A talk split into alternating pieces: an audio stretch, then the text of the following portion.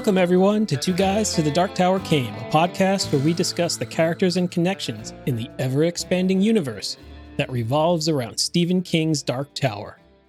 I'm Jay Russo. And I'm Sean McGurr. You can email us at two guys dark tower at gmail.com.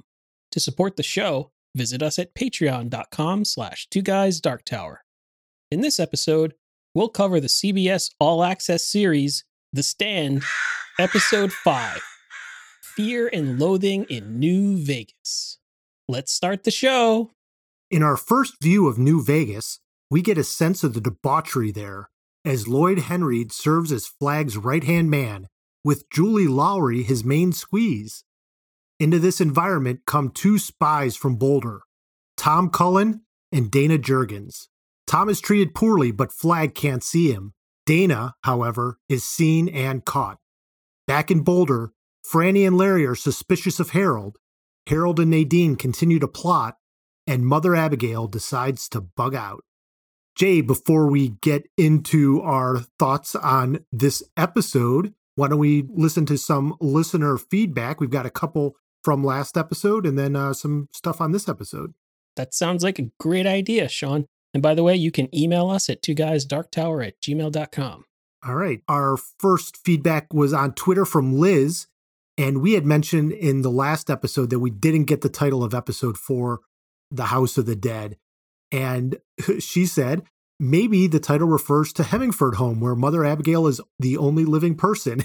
And once she's tweeted that, I said, yep, that's probably it. We just totally missed that. and it's about as obvious as blank pages. Yes, right? exactly. It is very obvious. So uh, I think I was looking for a much deeper meaning, and it turns out it was surface level all along.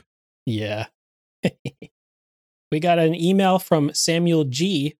And Samuel said that he totally understands and agrees with our criticism, and that the way the show is structured totally undermines character development. He goes on to say that despite its flaws, he's still enjoying the show. He finds himself grinning from ear to ear quite frequently just watching these characters that he knows and loves so much.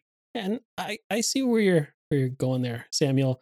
It's fun to see these characters who have only existed in your imagination come to life on screen. Samuel then goes on to say that he especially loves what he's seen of Tom and Nick, and I do too. He also says that he's surprised that after four episodes of the show, we still haven't had a single glimpse of Vegas or any of the events going on there. And he thinks that it seems odd how they're laying out the groundwork of this us versus them story when we are yet to see any of them yet. Valid point. we did see a lot of Vegas in this episode, Samuel. So I wonder if this has lived up to your expectations. And when you when when you say we saw a lot of Vegas, we saw a lot of Vegas. Yeah, we sure did. Samuel concludes his email with the question, "Where's Trashy?" Also, a very good question. Yes. So thank you for writing in, Samuel. And we are going to be talking about uh, some of these things a little bit further. And uh, keep the feedback coming. Yes, indeed. We also got an email from Sergio A, and he says he's really enjoying our review of the series and that he was honored that we read his previous email. Well, of course, we read your email, Sergio. We welcome everybody's feedback. So please uh, keep corresponding with us. And uh, to all our listeners, send in your feedback and thoughts on the Stand TV series and everything else we cover on the podcast.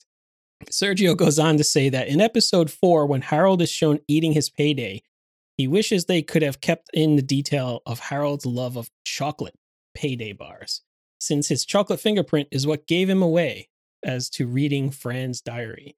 And uh, that is a really good point, Sergio.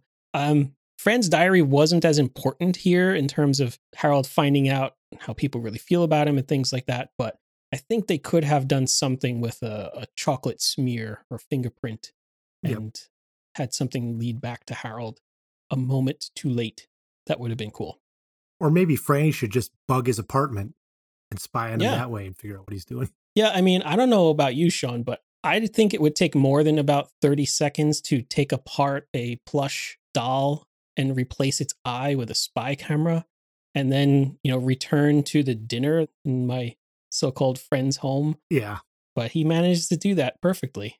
That's our Harold. Yeah. And he should have left one big chocolate fingerprint next to that. that right doll. the panda bear. Uh, all right, so we heard from Public Defender 716 on Twitter, and he or she is somebody who follows us closely on Twitter, so we appreciate the feedback. Public Defender 716 said that the best episode so far was four. I think Jay would agree with you on that. And that they liked this one as well, especially the Flag and Dana scene, which was good. And uh, if you remember from our book coverage, the Flag and Dana scene is one of my favorites as well. There was a little bit of a change in this episode as it was in the book, but nothing that I found too um too distracting. I thought it was fairly yeah. it hewed close. And for what you're gonna do on a TV screen, I you know, I wasn't expecting the 10 minute palaver that the two of them have, you know, when Flag is sitting down cross legged on the floor. Yeah, it hit all the right notes, including Flag accidentally knocking over the champagne on ice. Yep. I remember that distinctly from the book. Flag didn't get very angry when Dana did herself in, though he was just sort of resigned to it. He just sort of sat down, like, eh. And in the book, he gets pretty angry. I think. Yeah, even after the knife banana trick. Yeah, you think that'd be an opportunity to laugh, like, ah, oh, you thought you were going to stab me with a knife. Now it's a banana. Instead, we get an acting lesson. Acting. Thank you. Thank you. Mm-hmm. We also got what can best be described as a Twitter rant from 680001. I'm not going to read the entire rant, but if you follow us on Twitter, you should be able to find it. 68001, I pulled some highlights and they say, honestly, I'm starting to believe that whoever wrote the screenplay has never read The Stand, but instead, oh man, but instead just sat next to someone on a bus trip and based this TV series on their description of the story. Yikes. Every character except Harold has been cut to the bone, and there is no depth at all. 680001. We are going to talk a little bit about that because I think that that is a spot on observation that the characters have been cut to the bone and there's no depth to them. And I think that that is doing the show a great disservice. So I will agree with that. And you'll hear more about that later in the episode. Yeah. I came across somebody's description of this adaptation that I thought was so good that I would quote it here that the show is like flipping through a photo album of vacation pictures 20 years after the fact a lot of, oh, yeah, I remember that, and some feeling of fond nostalgia, but absolutely no context as to why you feel that way. And it's pretty boring for anybody who wasn't on that vacation with you. Yep. So that nails it. This show has any meeting only to people who have read the book and cherished the book. And that same audience of people is put off by the show because it it's making just such strange choices in its adaptation. Yeah there is no set of people I think that the show works for. I've yet to find them, and I can't imagine who that would be. I'm gonna dash through these last three listener feedbacks. The first one's from at Takuro Spirit. What a great handle! Um, yeah, love it. Uh, they say the Vegas stuff was a bit too porny for my tastes. We will get into that a little bit later, but great comment, Takuro Spirit. Um, somebody who goes by the Walkin' Dude on Twitter said, I hated how they depicted Vegas. The Mother Abigail and Flag stuff seems like an afterthought. Also agree. And then finally, from our good friend Heathen King Jay, a simple this episode was extremely bad. It is just like Heathen King to put things so succinctly. Yeah. Well, Heathen King, what you did in five words, we're going to now spend another 45 minutes discussing. So here we go. So, Sean, let's get back to our discussion of Vegas. And I'll just start off by saying, can somebody give us the old Vegas? Because New Vegas isn't working for us. Not at all. My thoughts on what Vegas represents in the book. And I realize the book and the TV show don't have to be the same, but I think the themes that come out in the book should be carried over into the show. Yeah. And that is that Vegas is supposed to be a dictatorship run by Flag, in which a lot of engineers and military and straight laced people are running a very efficient place. They get the power on quicker. Everyone plays by the rules. There's no drugs. Everyone thinks alike. I think of it very much as a fascist type of state in which that's what Flag has brought about. I agree. And that is not what we see here at all. Um, we heard a little bit earlier that that Vegas is a little bit too porny for Takuro's spirit, and that's because that's just one aspect of it. This is a orgy filled bacchanal. This Vegas. Um, mm. We start off by showing people working at the Hoover Dam to get the electricity working. That's where Dana's at, and then we get this this tracking shot into Vegas, and it just looks like a very simple Vegas. Like it doesn't look any different. It's just sort of generic, but we don't get any sense that this is some place that has been taken over by Flag, and that has a population that is scared from him. And then when we see all the nudity and the sex and the drugs and the drinking and there's no order, it just is is just not what I was expecting at all.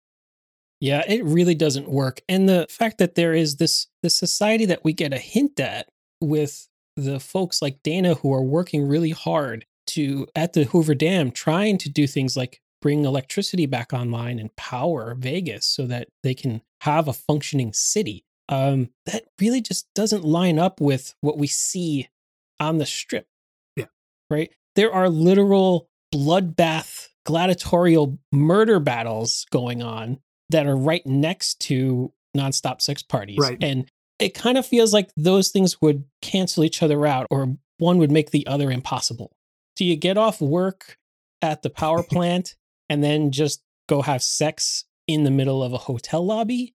Is that is that the deal? Like, is that yeah. how people blow off steam? It's like, oh, I just worked for 12 hours. I'm exhausted let me put on my jock strap and have, uh, have sex, you know, for another three hours while I watch other people murder each other.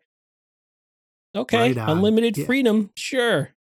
It, it started off well too because when we see Tom there, you get this very over it secretary who's in charge of processing the new citizens to Vegas. And I'm like, oh, mm-hmm. oh, they're going to show like this bureaucracy that has been set up by Flag and Lloyd and how everyone's just sort of a cog in this bigger machine. And I'm like, yeah. oh, that that's sort of cool. She seems like frustrated and out of it, and then it really turns into something that makes no sense whatsoever. And also, like people drank alcohol in the book Vegas, but there was a crucifixion early on when we first see what Vegas is really like and what yep. Vegas is all about. And the reason that that character was crucified was because he did drugs. Yep.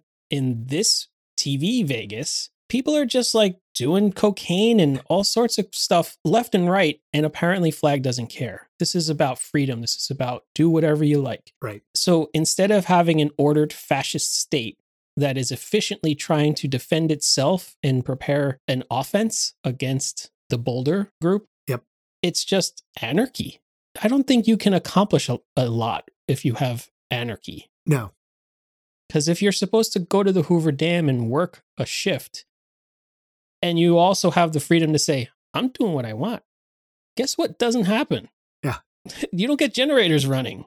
So I, I don't know what the show is trying to tell us. In setting up a comparison between what some human beings have formed in Boulder versus what other human beings have formed in Vegas, what is the show telling us about those two opposing halves of society? Um, because another thing that the show is doing that I'm not a fan of is that they portray hetero monogamous relationships as good, quote unquote good, see Boulder, uh, and all other sexual orientations as bad, see Vegas, mm. right? The place where there are gay people and um, I, I guess maybe non monogamous relationships, the only place we see that is in Vegas. Yep. So the only examples of things that don't look like Stu and Franny and how they connect to each other is by the quote unquote bad people. So what's the underlying message there that the show is telling us? Yeah, not great, Bob. It's not great. You know, the book was written in 1978, then rewritten a couple more times. And even in 1990, there were some gay characters. And this was, I feel like King, who has been a little bit ham fisted about these things, did a better job than this show that was created in 2020. Yeah.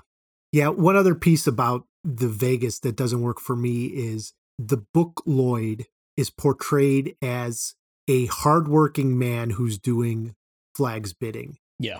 I see him as a guy who's up at dawn, taking notes of here's my checklist of the things I got to do today and make sure that they get done at whatever cost. He's giving status reports up to Flag. He's checking in on everything. He probably doesn't go to bed until nine at night. And if he's lucky, he gets a couple fingers full of whiskey and a screw from one of his women, and that's it. And this Lloyd is just living it up, right? hmm He's got the crazy suit. He's whooping it up. Seems to have time to do whatever he wants, which is wandering around this hotel doing nothing. And, you know, part of that is we're spoiled by Miguel Ferrer. But the second part of it is the Lloyd character is so well written in the book. You're not supposed to like him, but you're supposed to understand him a little bit. He's got these dual feelings towards Flag. This guy saved his life and he owes his life to him. And he's been given this position of power and respect he's never had before. And he's aware of that. But at the same time, he realizes, like, this job sort of sucks. And it's probably not going to end well for me one way or the other.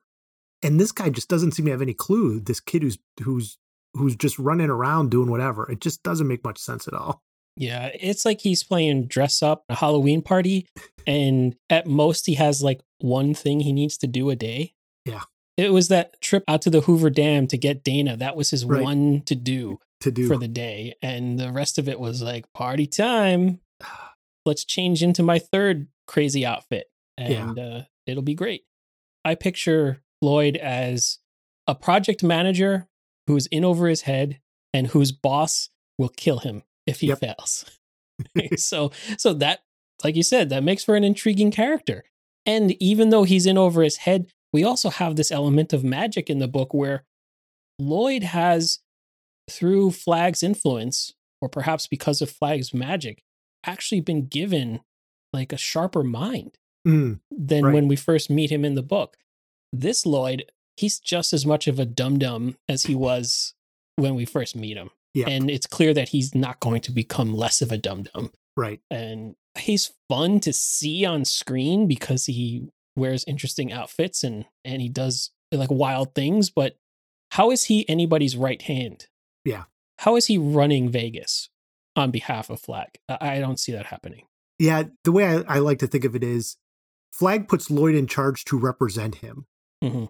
And that guy does not represent Flag in any shape or form from the flag that we've seen so far. Yeah. So while we're still on the subject of old Vegas and new Vegas, leading up to the release of this episode, we were under the impression that the title for the episode was going to be Suspicious Minds. Yes. And then when the episode came out today, instead it was Fear and Loathing in New Vegas, which for some reason just doesn't work for me. Hmm.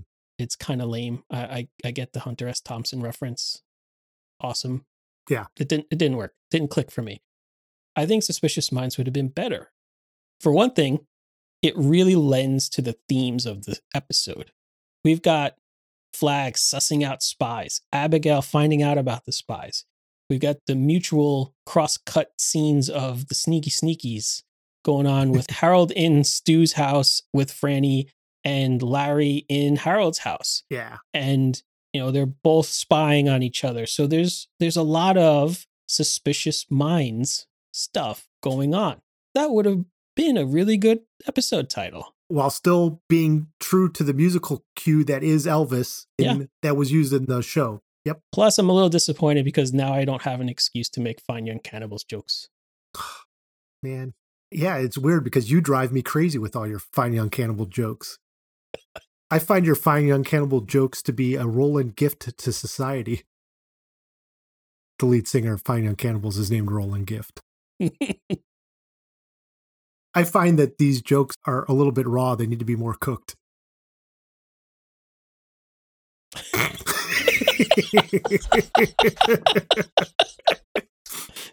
I got nothing. Uh, All right. So we talked a little bit here about how the character of Lloyd is not what we were expecting. But okay, you take him in a different direction than than what we thought. I think the other problem that is highlighted in this episode is that our characters do not have the depth that is needed to make these stories make sense and connect and really work as a as a narrative storyline. I'm glad we got rid of the flashbacks and we don't have that. We could focus on the story, but none of these characters have enough depth about them for us to care.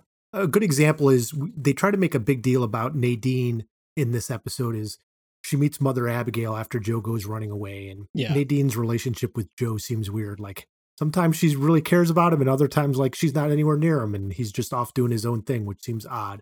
But this time he runs off. She's concerned. It turns out Joe is with Mother Abigail and Nadine and Mother Abigail have this like coded conversation, right? Yeah. where Nadine sort of puts regret about her foster upbringing and how even though these people had a piano, just because they had music didn't mean they were good people and it was still rough. And Abigail makes this ham-handed metaphor about the piano and how she likes to leave it open because then the kids can see how it works and the hammer hits the the string and cause and effect and things have consequences and we all have a choice and you have a choice Nadine um but we don't really think that she has a choice i mean we saw her kill a guy in cold blood last episode after already stealing explosives and also making clear to Harold that their fates have been set and they need to go forward. So it seems like she's made multiple choices already to go and go what she's going to do. So when this comes around with Mother Abigail, it just seems off. Yeah. We keep getting moments when the words that the characters say make it seem like Harold and Nadine have yet to make their choice. But they mm. have. They have made their choice, right? At the point where Nadine is talking to Mother Abigail, there's no turning back for her. And the fact that she goes after Larry later to try to get herself off the hook with Flag, it's too late. Right? She's already murdered Weizak. She should have had this change of heart the day before that happened. Yep. It's too late. She is irrevocably on this path now. Um, and even Harold is like, he's having second thoughts. Maybe we shouldn't go through with it. Maybe we should just leave town. All this. No, it's too late, man. And at the same time, he's undercutting that idea with, let me put spy cams in and embarrass Franny in front of Stu and and point out how much she just never gave a crap about me my whole life. Like, do you like these people or not? Do you want to leave or not? None of these things seem to add up. No. I get the idea. This is about choice. Characters can choose to be good or not. That's what makes Nadine and Harold more interesting than some of the other characters. But don't keep giving them choices after they can't choose anything else. Right. That feels empty. Yeah. And that's not the only example. I'm having a big problem with Larry. So Franny comes to Larry and they both claim that they're suspicious of Harold. Larry, you know, gives these meaningful looks when when Stu tells Harold that his friend Weizak has died. Mm. And Larry looks suspicious. And then when Franny comes to him, he's like, "Yeah, you're probably right. I'll go through with spying on uh, on Harold's house and seeing what I can find there." All of this would have so much more impact if we realize how much during the trip to Boulder, Larry was relying on Harold and Harold's thoughts, how he followed his signs all across the country, and how he was constantly thinking, what would Harold do in these situations? hmm And then to find out that Harold's not the man he thought he was, that would have so much more impact instead of we just got like, oh yeah, Joe sort of thinks he's weird and he wasn't who I thought. But like it would have had much more impact if we had seen all of that. But we never got and even further in the book, Larry talks to himself as Detective Larry doing Mhm. investigations. And all that would have been so much more full and meaningful here. And it's just all gone in in the story. Yeah. I, I can only agree with you there. I, I don't have much to add. we also don't have much depth for Mother Abigail or Flag. We've seen almost nothing of Flag, and the the representation that Skarsgård is doing of Flag. I think visually he's pretty spot on for me. You know, he's dressed the right way, his hair's the right way, the way he stands and moves seems a lot like what I imagined from the book. But we've spent no time with him. I don't know what makes him tick. I don't know what his motivations are. I don't know Right. what he cares about, except that apparently he wants to find the spies. That's it. Yep. And for the same reasons, we've spent no time almost with Abigail. And she's supposed to be such an important character to the community in Boulder. And we, the audience, have spent almost zero time with her. And not only have we not spent much time with her, it doesn't seem like any of the other characters in the show have spent much time with her. Yeah. She's walled herself off. we, we got a short scene with Nick in this episode. We got a little bit of Ray getting upset when Mother Abigail leaves, but we haven't seen their relationship other than a couple times early on.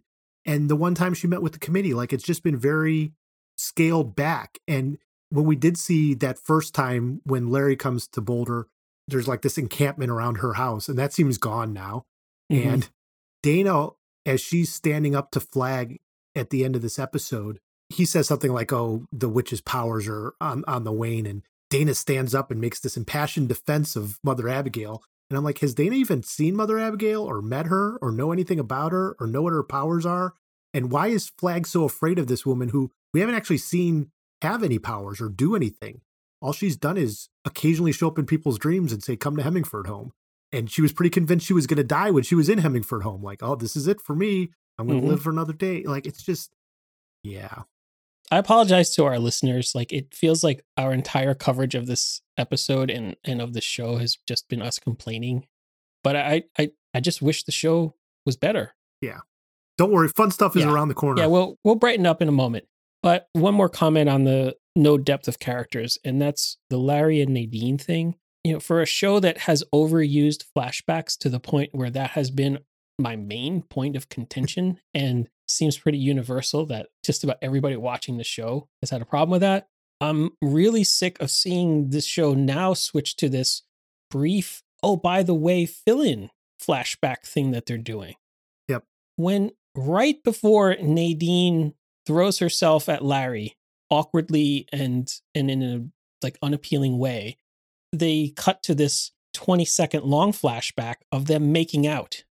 and then right back to Nadine throwing herself at Larry in the present moment so that we understand that they they once tried to make this work that they were attracted to each other or are still attracted to each other and that for some reason they didn't Yep. but that flashback wasn't long enough to show us anything about that relationship or why it didn't work or to indicate that they actually are interested in having a relationship with each other at all it's like if someone's telling you an anecdote and they realize your anecdote won't make sense unless they give you one more detail. Oh, by the way, you got to know this other thing so you get the point.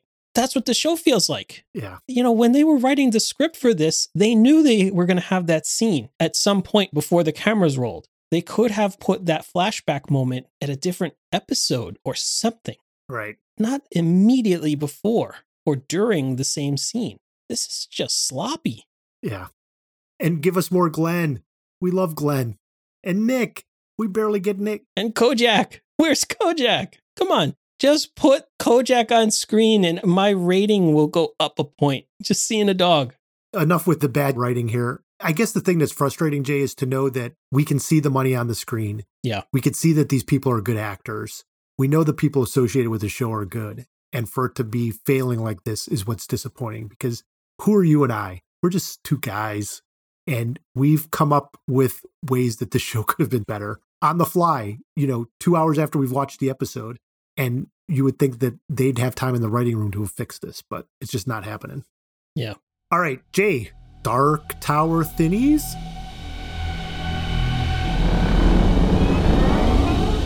Once again, I did not catch any thinnies.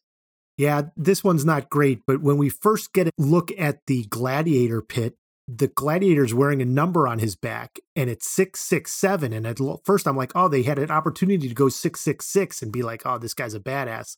But then I realized six plus six plus seven equals 19. That's right, everybody. Can we say it all together? 19, the number of the day. That is a pretty fantastic thinny. I love it. All right. Well, there we go. That's all I had. I was watching for him. I was looking for things like hotel room numbers or which floor of the hotel was the penthouse or something. None of those jumped out at me. But you and I did find a couple of yucking it up moments, didn't we? We did. Why don't you start off? So I'm going to go a little different route on this one, Jay. What I found that made me sick in this episode was the awkward dinner that Franny and Harold had. Like, I'm not a big fan of uncomfortable situations, and that was a very uncomfortable situation that made me sick, and therefore yucking it up. I think my yucking it up is of a similar vein. The thing that I noted here was that Flag drinks milk on ice. Ugh. You don't put ice cubes in a glass of milk. Nobody does that. Unless you're the embodiment of pure evil. Yeah, but still, you don't put ice cubes in milk. I don't care if it's good for the bones. Well, we want to take a moment to thank our patrons for supporting the show. As we've said before, It is a little bit more extra work and time and energy for us to get this show done on a weekly basis while we're covering the stand. And we appreciate each and every one of our patrons for helping us to keep the show on the internets. And not only do we thank them on this episode, but we also give them bonus podcast episodes, one per month. And then if you're at a certain level, you can even help choose which of those bonus episodes we'll be working on. If you want to learn more, visit patreon.com slash two guys dark tower. Sean, is it time to talk some fun stuff? Yeah, let's clear the palate with some fun stuff. All right. I will have a little bit of lemon sorbet and, and get into my fun stuff. I'll start us off. I absolutely got a kick out of the fact that Lloyd wears Eddie Murphy's outfit from Delirious. yes. That that was a good choice for Lloyd. Agreed. I want to call out the fact that Don't Fear the Reaper is played over the closing credits. And I think that that is a callback to the original stand, which used that right at the beginning of the first episode, I think, is uh, as things were going south quickly across America when the plague hit. And I thought that that was a cool little callback to the first stand. Yeah. And this was an episode that was filled with musical cues because of the Vegas setting, but that's the one that stood out for me. This is just kind of like a really big nitpick thing. But when Mother Abigail leaves, Yep. she writes a note on a post it and sticks it to her front door. And whoever in the props department wrote that note misspelled Abigail. Yeah, So the way it was spelled in the note is, I think, the more common spelling. correct. The way it's spelled in the book and in uh, most of the promotional material I've seen, it's spelled like in the book. So basically, we're led to believe that Mother Abigail, who has lived for 108 years and knows how to write her own name, spelled her name wrong on a note where she said, Goodbye, I'm going to go die. Maybe if, unless God wills that I live. And Well, well, well, that was the other thing. Unless he wills it, and he was not capitalized either. I don't think. she never would have put that as a lowercase h. Yeah, that was the thing that caught my attention too. So, uh, ouch. Oh, maybe she didn't write it.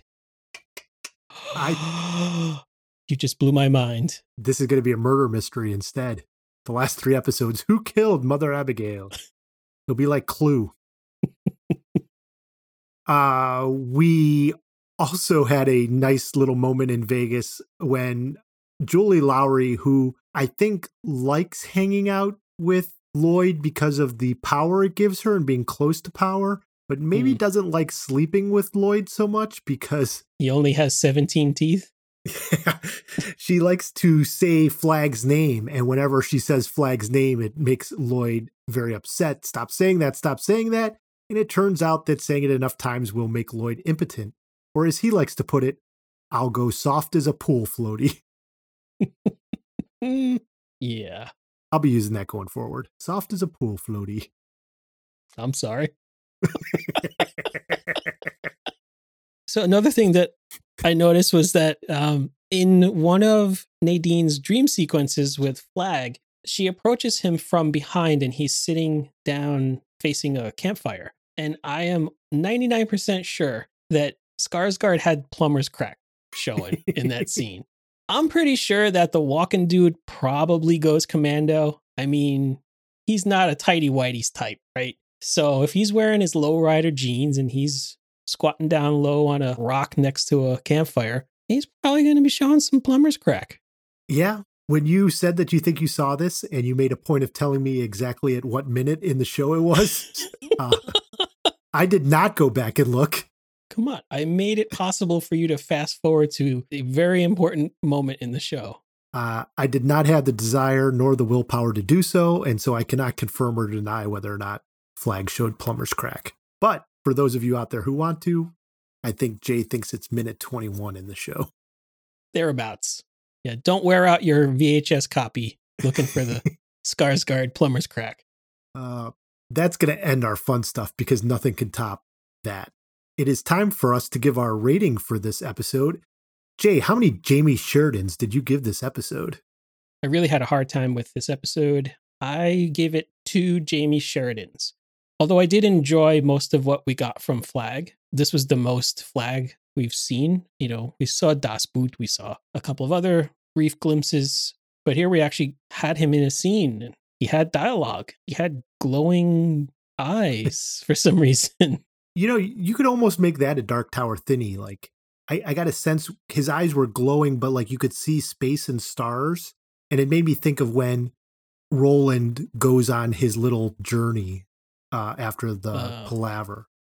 It might be a stretch of a Dark Tower thinny, but I could see his eyes being like, "Oh yeah, Oh, yeah, like when Roland has the the end of Highlander moment when he's like, I know everything. I Yeah. am everything. basically." Yeah.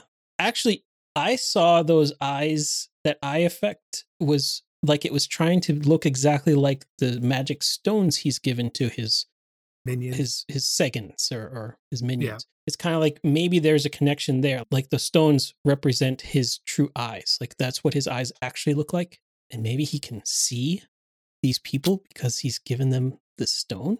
Maybe. In the book, that stone vacillates. Sometimes you can see the sigil of the Crimson King, the eye symbol in there. I'm reading way too much into what was just sort of a less than stellar uh, CGA effect, but These effects aren't very special. they're just regular. How many Jamie Sheridans did you give the episode? I gave it one and a half Jamie Sheridans. I I'm not a fan, Jay. I'm not a fan of of giving half Jamie Sheridans. So Do you want do you want me to give it a one Jamie Sheridan? Because I'll do it. you, so you'll you'll you'll average down is what you're saying.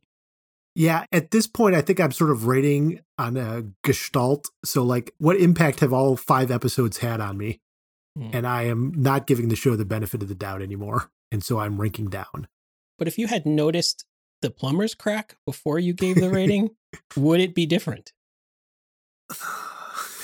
Yeah, Maybe I would have gone to zero Jamie Sheridans. Yeah. Well, we will soldier on. That'll be all for this episode of Two Guys to the Dark Tower Came. Thanks, Jay. Thank you. Links to all of our social media is available in the show notes. If you like the show, please rate us on Apple Podcasts. To support the show, visit patreon.com slash two guys dark tower. Next episode, join us as we cover The Stand, episode six, The Vigil, or at least that's what we've been told it's called. hmm For Jay Russo, I'm Sean McGurr. Thanks for listening.